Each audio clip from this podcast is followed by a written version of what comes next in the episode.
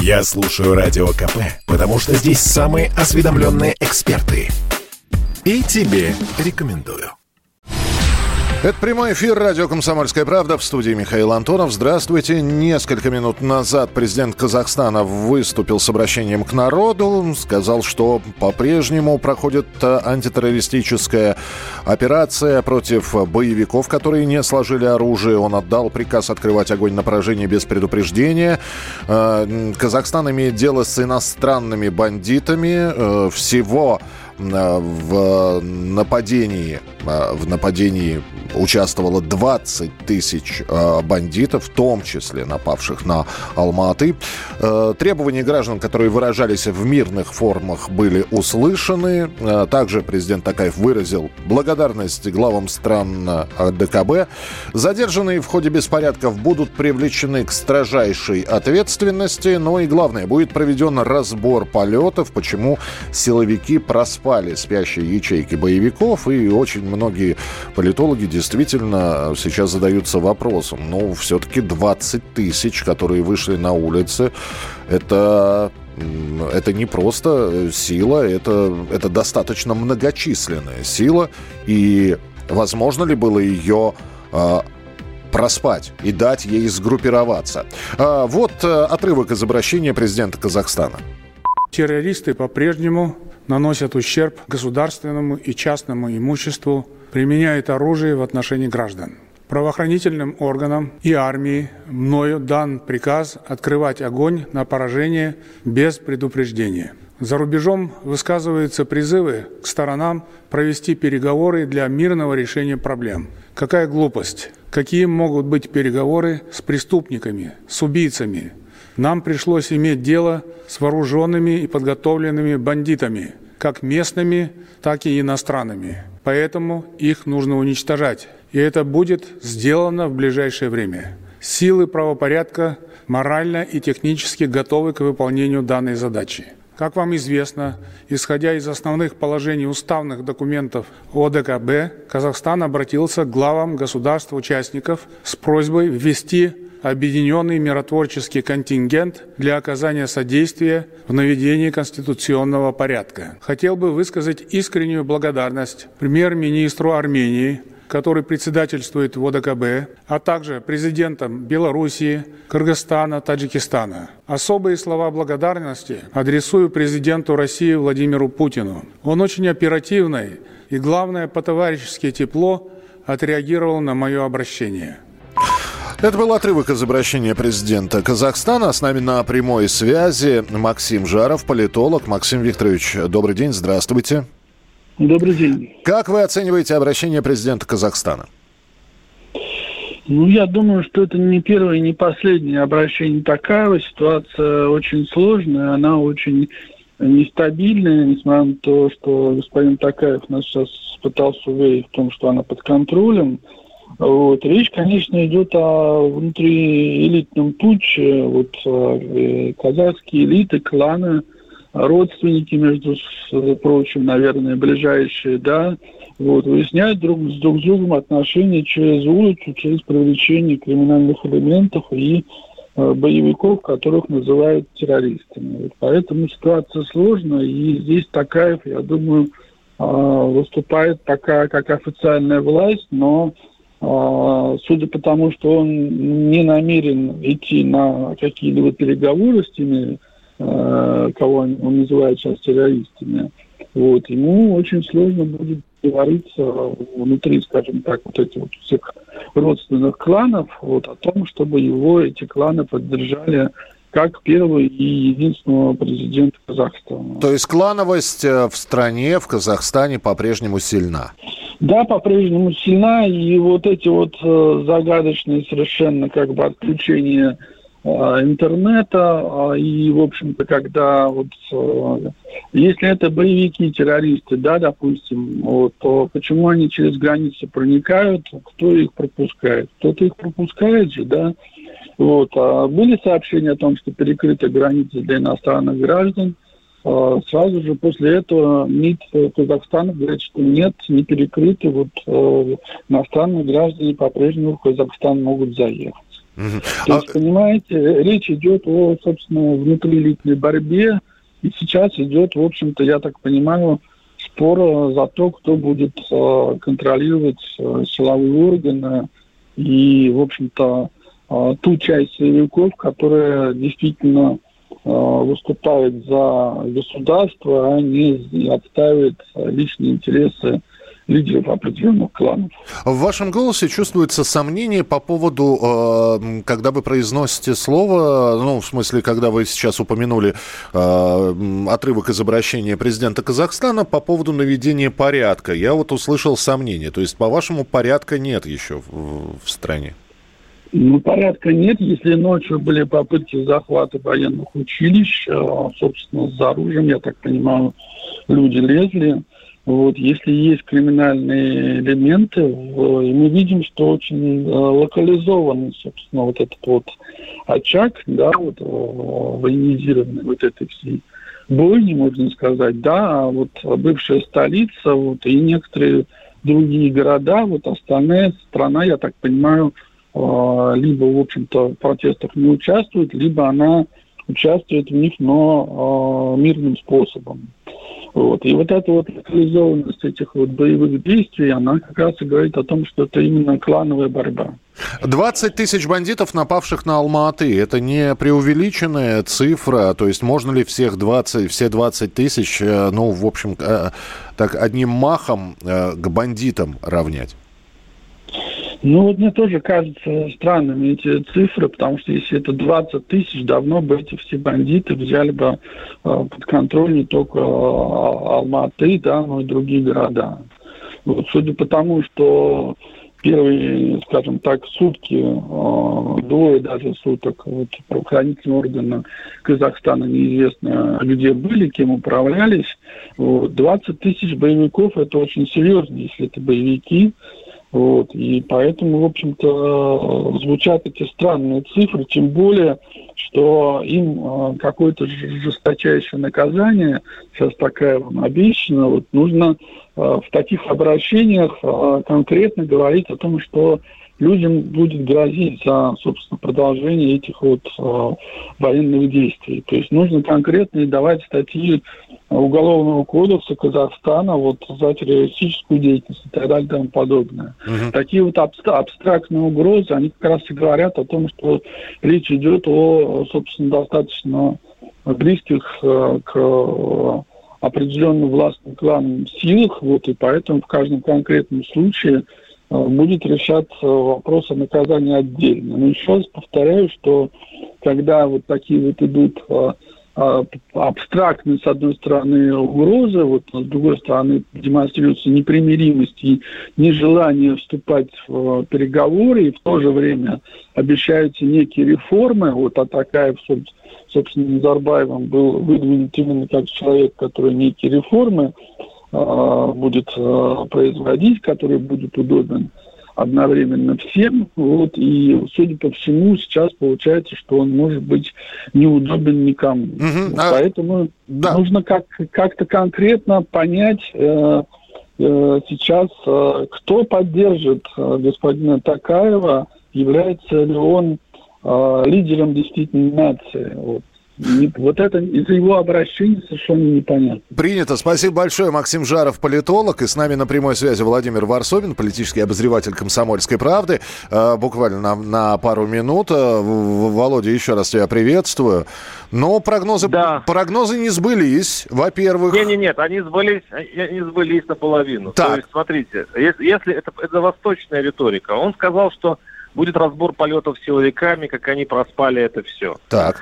Вероятно, мой источник знает больше, чем ну, позволил себе сказать президент, и что сейчас действительно будет, э, будет расследоваться, име, э, кто из кланов им, имеет э, касательство вот к, это, к этой попытке революции. И я думаю, что то, что исчезли из правительства все назарбаевские, а это уж, извините, клинический факт, и то, что э, спец, э, глава спецслужбы и племянник Назарбаева два дня назад ушли в отставку. Это очень угрожающие симптомы, если еще связать их с достаточно грозными словами президента. Вот и все. А слова грозные были, на твой взгляд? Ну, что, почему проспали революцию? Мы проведем расследование, разбор полетов. Ну что вы, это, это, это достаточно серьезно. А, хорошо, двадцать тысяч, но ты находишься в Алматы, вот у нас а, буквально полторы минуты, двадцать тысяч бандитов. А, ты согласен с этой цифрой? А, ну, да, если их назвать бандитами. Ну, скажем так, если в нашей э, российской ментальности человек с палкой является бандитом, то, в принципе, можно их назвать двадцать, двадцать тысяч э, человек-бандитов. Примерно те же самые бандиты сделали революцию в Киргизии, вот, и поставили своего президента недавно. Вот. Можно по-разному. Хорошо, что ты не вспоминаешь сейчас тысяча девятьсот семнадцатый год. Там тоже и с палками. Да, там, там все бандиты, экстремисты и террористы. Я их так называл. Очень короткий финальный вопрос, буквально на десять секунд. Как тебе удалось-то послушать? Через по радио ты слушал или интернет все-таки включили?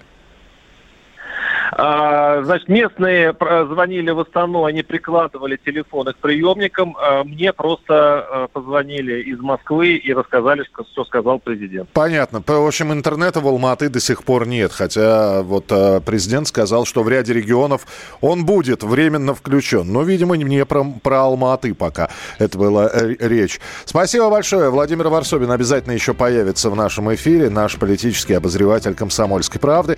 Оставайтесь с нами, мы продолжим прямой эфир. Я слушаю Радио КП, потому что здесь самые осведомленные эксперты. И тебе рекомендую. Это прямой эфир Радио «Комсомольская правда». Президент Казахстана Токаев обратился к народу. Мы внимательно, в том числе и на радио «Комсомольская правда», послушали, о чем президент сказал. А он сказал, что террористы в Казахстане по-прежнему наносят ущерб государственному и частному имуществу, применяют оружие в отношении граждан, правоохранительным органам и армии. Мною, это слова президента, дан приказ открывать огонь на поражение без предупреждения.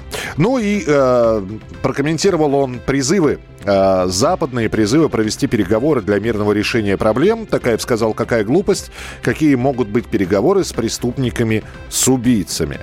Но если предположить, что такие переговоры могли бы быть, а, но а есть ли у тех, кто организовывал в Казахстане, лидеры протестов? Яркие фигуры, яркие люди, которых бы знали, которые бы были на виду, которые бы выступали от какого-нибудь объединенного комитета манифестантов. И, конечно, такой вопрос задается, и ответ: а вроде как этих людей нет. Есть ли лидер у этого протестного движения?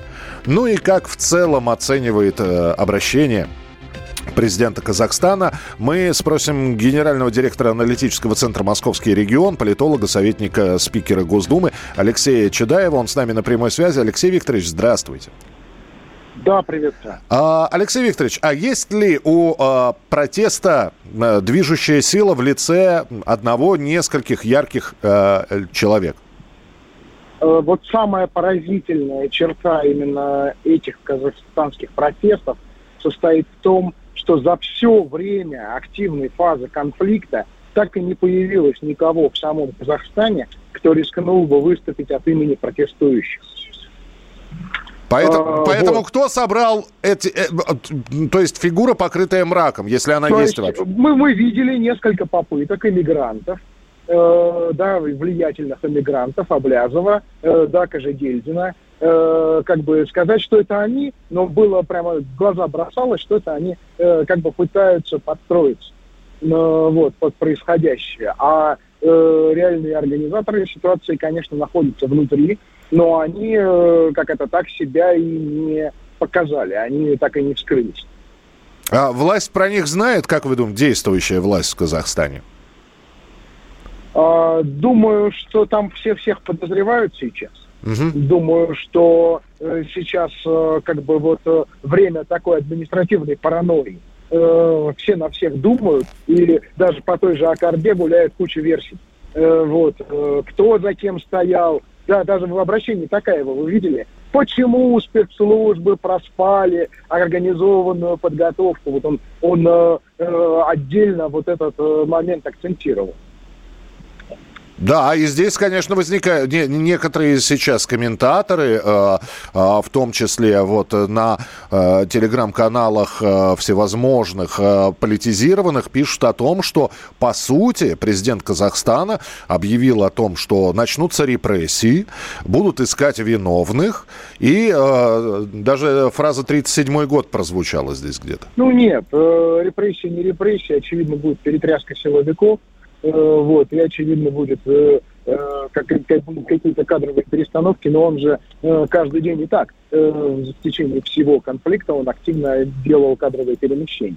Uh-huh. Э, да, это прям вот каждый день были новости в основном о том, что кого-то сместили, кого-то назначили. Да, ну я напомню просто, что в, в самом Казахстане правительства нет, потому что правительство распущено.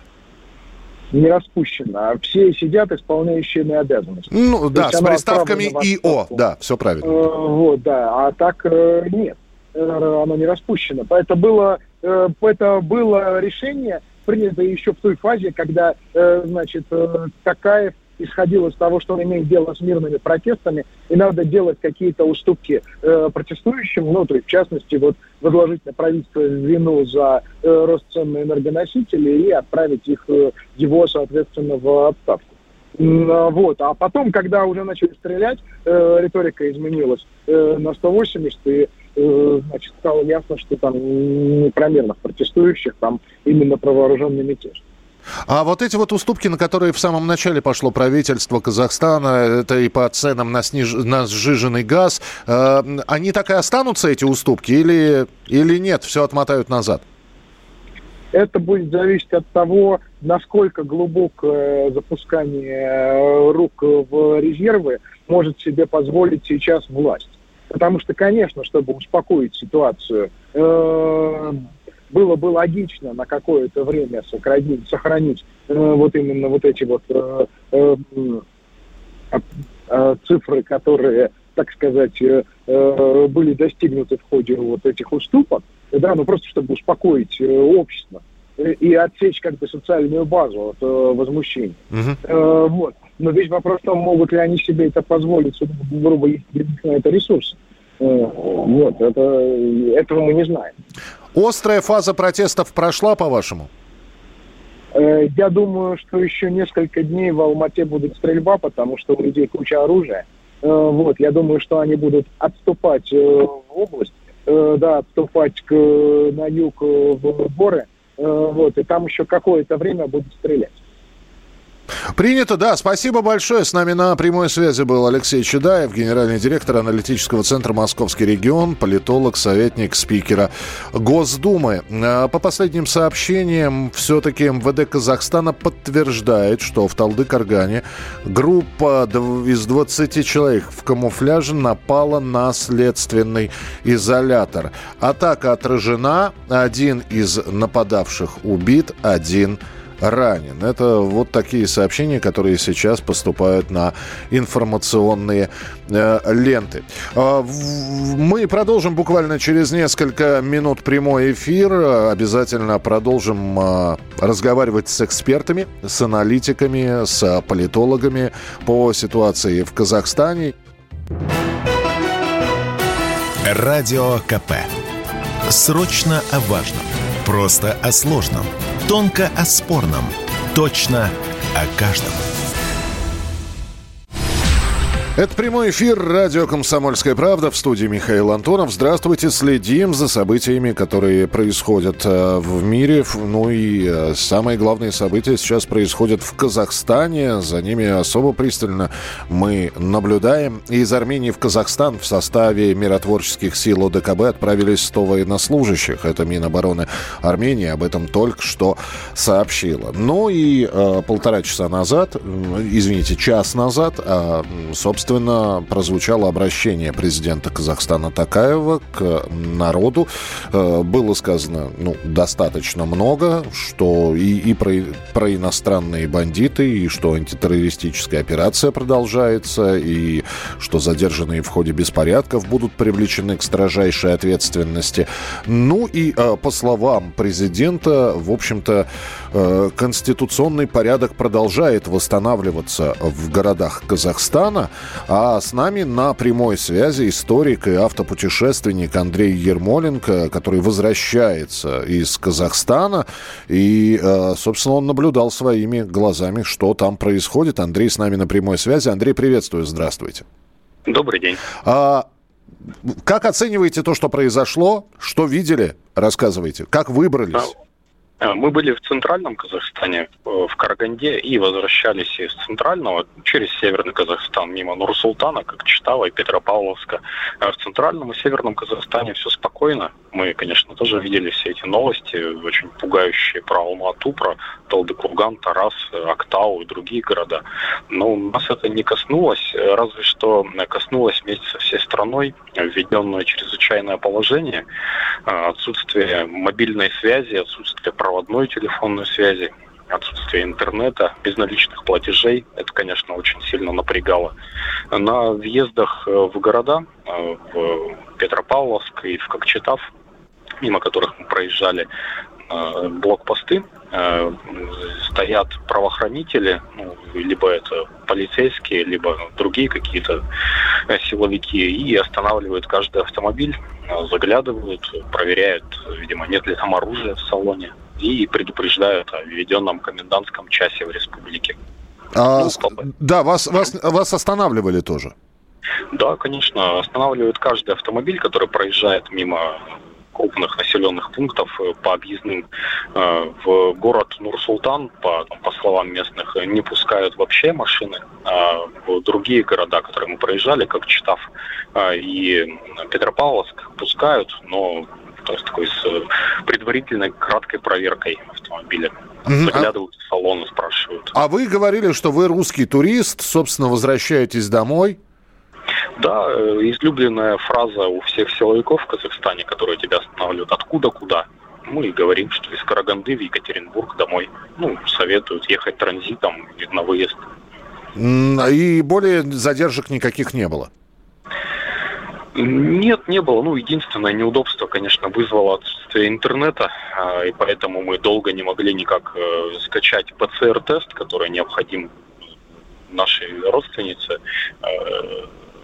мама супруги, которая возвращается с нами из Казахстана, гражданка mm-hmm. Казахстана, поэтому ей нужен был ПЦР-тест. Mm-hmm. Пришлось задержаться на продолжительное время в Петропавловске. Ждали, пока появится интернет. А в Петропавловске тоже не было интернета, то есть интернет отключался по всей стране? Насколько? Да, да, по, по всей стране. Безналичные платежи по всей стране тоже не работали, начиная с пятого вечера, пятого января. И банкоматы абсолютно все стоят пустые. Люди ходят от банкомата к банкомату, пытаются снять наличные. Все, все без, без денег. И а... безналичные платежи не работают. Андрей, а как вы заправлялись? Там говорят, что и с АЗС были проблемы какие-то.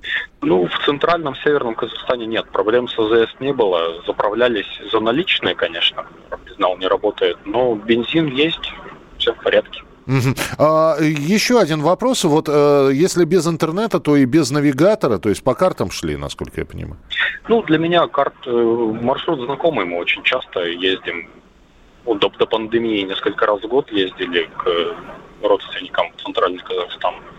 В общем, навигация хорошая, дороги в Казахстане, вот, в центральном и северном, качественные, угу. без проблем, не заблудились. Андрей, а вот вы говорите, что, в принципе, в центральном Казахстане, ну, вы проезжали мимо Нур-Султана, где происходили какие-то события, а вот в других городах все было относительно спокойно. А как люди в целом оценивали то, что происходит в стране? То есть они это как-то называли: переворот, революция, мятеж?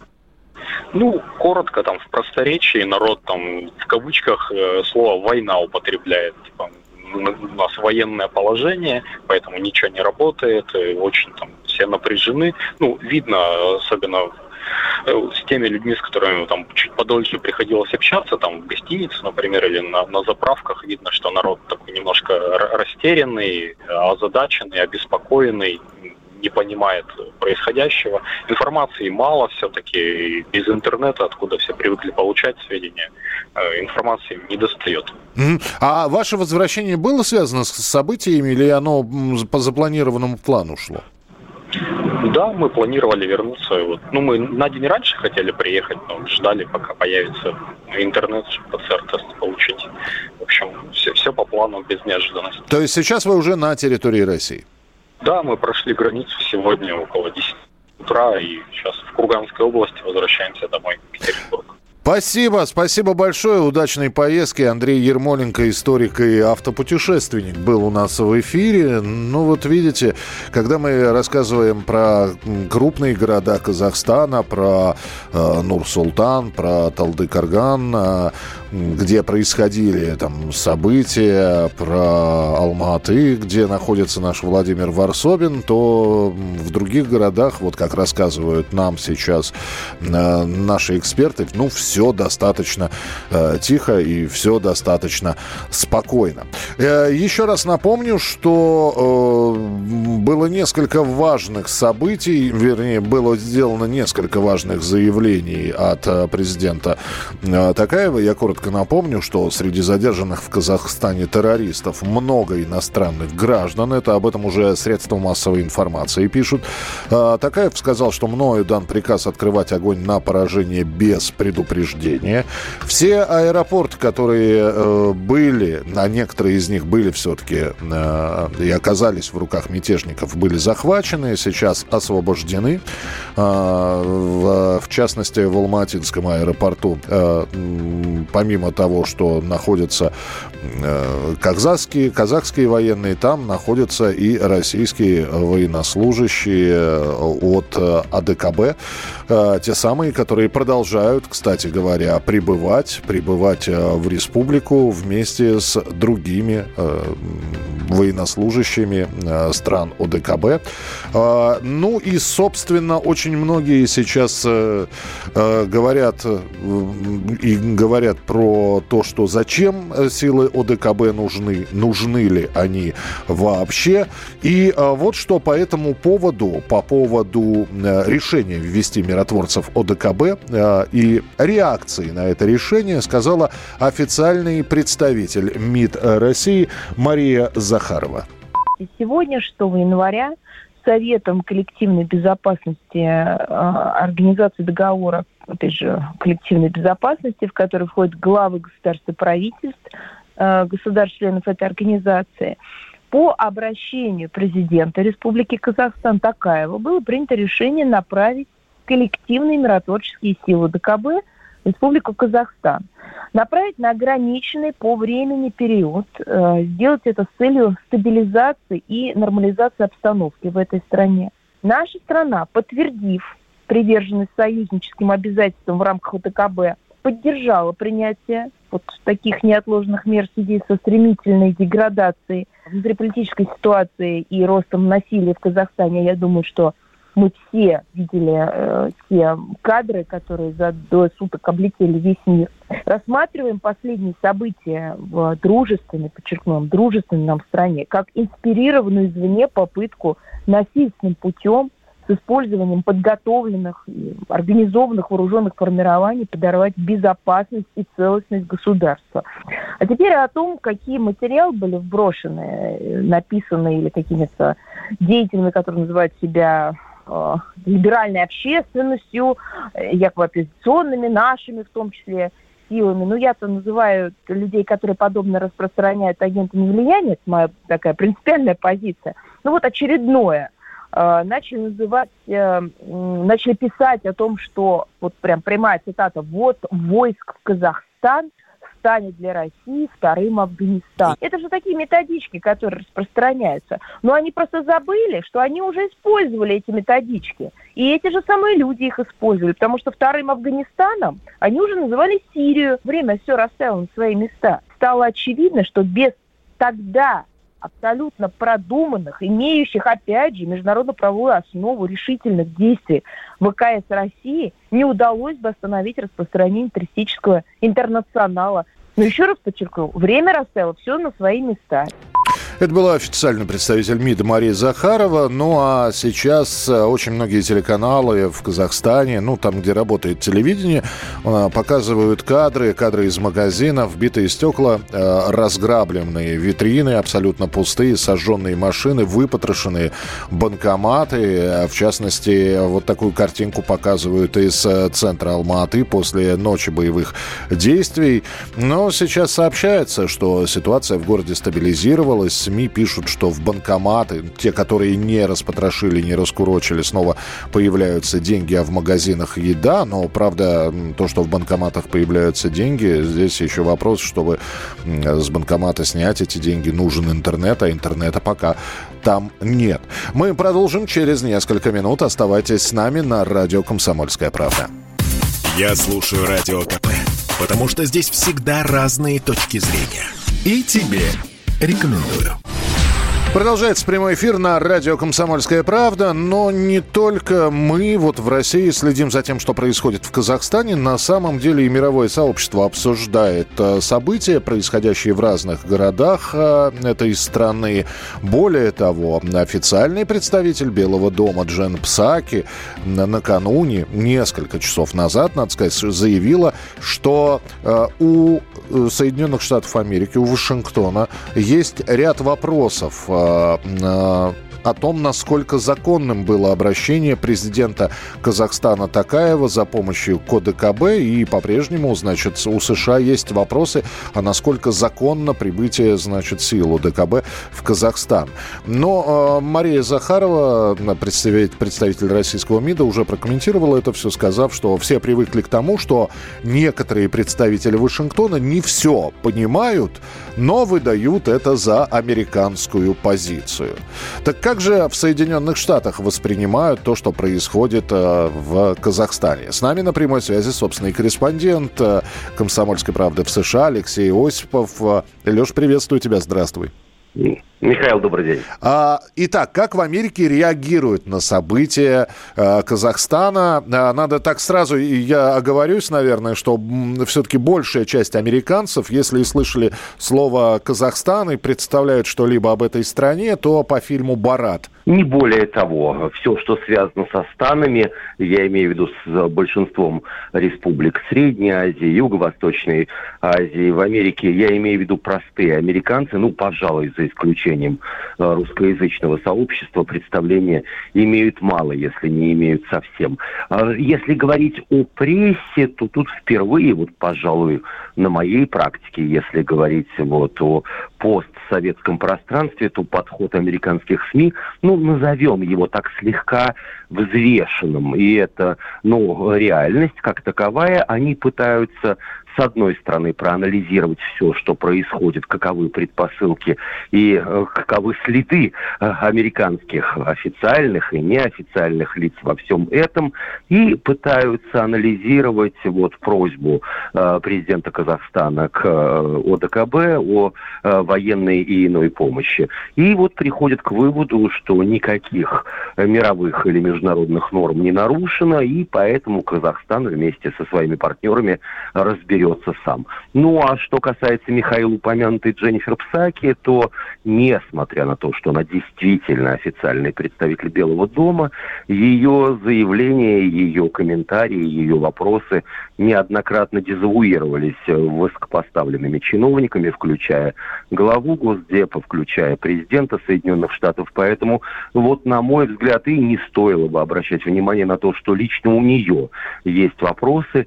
По крайней мере, по состоянию на сегодняшний день Вашингтон их не задает э, Нур-Султану, э, официальной столице э, современного Казахстана, а глава Госдепа даже переговорил со своим казахстанским коллегой э, Мухтаром Тлюберди, и, э, как выясняется, никаких вопросов особых-то и не возникало. А сравнивают ли то, что происходит в Казахстане сейчас, с тем, что происходило год назад в Соединенных Штатах, а это именно захват Капитолия, э, тоже митингующие, там были политические требования, не признание победы Байдена, и шли э, штурмовать здание Конгресса трамписты, так называемые. Есть ли какие-то аналогии, сравнения, параллели? Э, слегка. Дело в том, что эти два события, точнее годовщина э, происходившего в Капитолии и вот события в э, Казахстане, они совпали, что называется, по датам, но ведь, положа руку на сердце, стоит признать, что предпосылки всего, или к этому, я имею в виду к этим двум событиям, были разные, ну, за исключением лишь, пожалуй, одного. Это, наверное, власть как таковая. Э, легко понять, кто не хотел отдавать власть в Америке и кто цеплялся за власть в Казахстане, продолжая так или иначе оперировать вот за э, политической вот ширмой всего того, что происходит сейчас в стране. Кто-то здесь из экспертов написал, что реакция США на происходящее в Казахстане намного меньше, чем реакция на то, что происходили события в Беларуси, происходили события на Украине или даже в Грузии. И тогда Госдепартамент не выжидал, а реагировал моментально. А сейчас они не делают каких-либо официальных заявлений, и, ну, по крайней мере, громких каких-то заявлений. И И нету ни обращений президента, ни, ни его реплики даже по поводу того, что происходит в Казахстане. Ну, во-первых, сложно что-либо ожидать оперативного от действующего президента Соединенных Штатов, со своими бы проблемами разобраться и вовремя на них ответить и не заснуть. Но дело в том, что есть еще одна тенденция, которая, на мой вот взгляд, очень хорошо прослеживается именно сейчас. Ну, американцы не просто устали искать российский след вместо, пожалуй, вот, частенько своего во всех событиях, происходящих в том числе и на постсоветском пространстве, они просто понимают, что вот все те бездоказательные обвинения, которые звучали в адрес Кремля, Москвы и России на протяжении последних десятилетий, как в старой сказке про мальчика, пастуха и волка, им уже просто никто не поверит. Спасибо большое. Собственный корреспондент «Комсомольской правды» в США Алексей Осипов был у нас в прямом эфире. Ну а казахский немец, общественный деятель Роман Юнеман рассказал комсомолке о своем опыте жизни в Казахстане и назвал свои версии э, и назвал свои э, э, причины, э, по которым начался протест в этой стране. Действительно есть, скажем так, массовые причины социальные и экономические этих протестов, да, то есть там растущая безработица, инфляция, отсутствие роста зарплат. На Западе еще это усугубляется вот неким таким ощущением своей ущемленности. Ну, на Западе Казахстана, имею в виду. Почему Алмата стала центром протеста? Да потому что там это город, куда как раз-таки все сельское население с югов и съезжается, да, то есть там огромные трущобы вокруг города. Так называемая Нижняя Алмата. И неудивительно, почему там произошли, ну, как бы основной накал протеста. Ну, потому что это вот люди, у которых буквально не особо есть что терять. Я не думаю, что эта история, там, что там Токаев пытается Назарбаева отодвинуть. Хотя явно, явно есть какой-то внутриэлитный раскол. Я думаю, что он идет скорее по линии жузов. И явно часть силовиков, они на стороне вот этого, как бы, скажем так, протестующих были. Скорее всего, часть ка эн бэ. Ну, просто потому что почему они так все сдали? Все оружейки. Я напоминаю, что были захвачены именно оружейки ка эн бэ.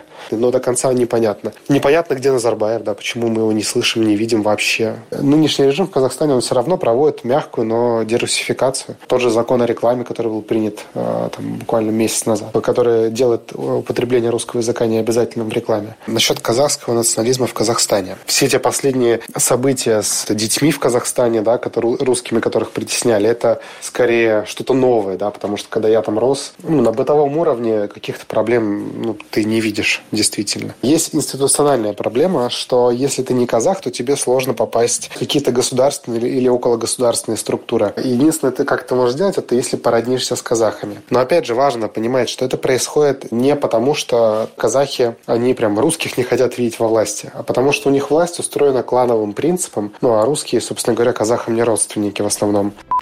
Это был общественный деятель Роман Юнеман. Ну а накануне в нашем эфире Владимир Жириновский порассуждал о судьбе русских в Казахстане. Это очень искусственное такое хрупкое государство. Почти вся территория Казахстана – это бывшие русские территории. Вот Гурьев – русский город, Гурьевская каша. Теперь называется там на, на казахском языке.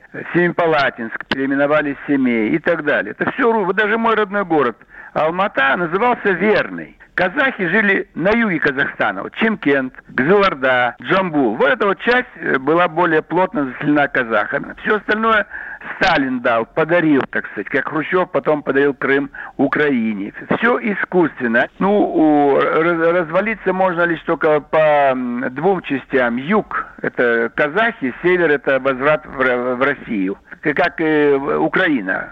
Западная – это западная, Львов – столица, а Новороссия – восточная – это Россия. Там та же языковая политика. Также навязывают казахские все чиновники, все это переводят на латиницу. То есть идет процесс, который выдавливает русских. Большинство казахов с удовольствием бы сохраняли казахский язык.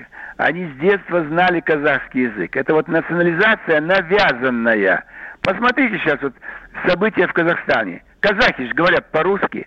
То, что в Алмате произошло, это связано еще исторически. Они недовольны, что столицу перенесли в Нур-Султан, а до этого назывался Астана, а до этого Акмолинск. То есть постоянно меняют название. Русский город Акмолинск становится Акмола, потом Астана, теперь Нур-Султан. Ну что это такое? Поэтому люди недовольны. Общее недовольство демократии, которая там у них, политика. Никакой свободы прессы. Все задушено. Ну и э, вот несколько сообщений, которые поступают сейчас на информационные ленты. Горожан казахстанского Талдыкоргана оповещают через громкоговорители о начале операции по зачистке города от террористов. Э, не выходите из дома, убедительная просьба оставаться в безопасном месте. Ну а оперштаб по борьбе с терроризмом в Казахстане сообщил, что на данный момент по всему Казахстану задержаны три тысячи семьсот шесть человек. А, в Байконуре до девятнадцатого января запрещено с двадцати трёх, то есть с одиннадцати вечера до шести утра передвигаться по городу. Магазины и общепит должны закрываться в десять часов вечера. Это вот распоряжение от главы э, города, э, которое поступило только что на информационные ленты. Мы продолжим через несколько минут. Это радио «Комсомольская правда». Продолжим разговор с экспертами. Все это а, в прямом эфире. Самая свежая и оперативная информация. И сразу же встретимся после выпуска новостей. Радио КП. Срочно о важном. Просто о сложном. Тонко о спорном. Точно о каждом.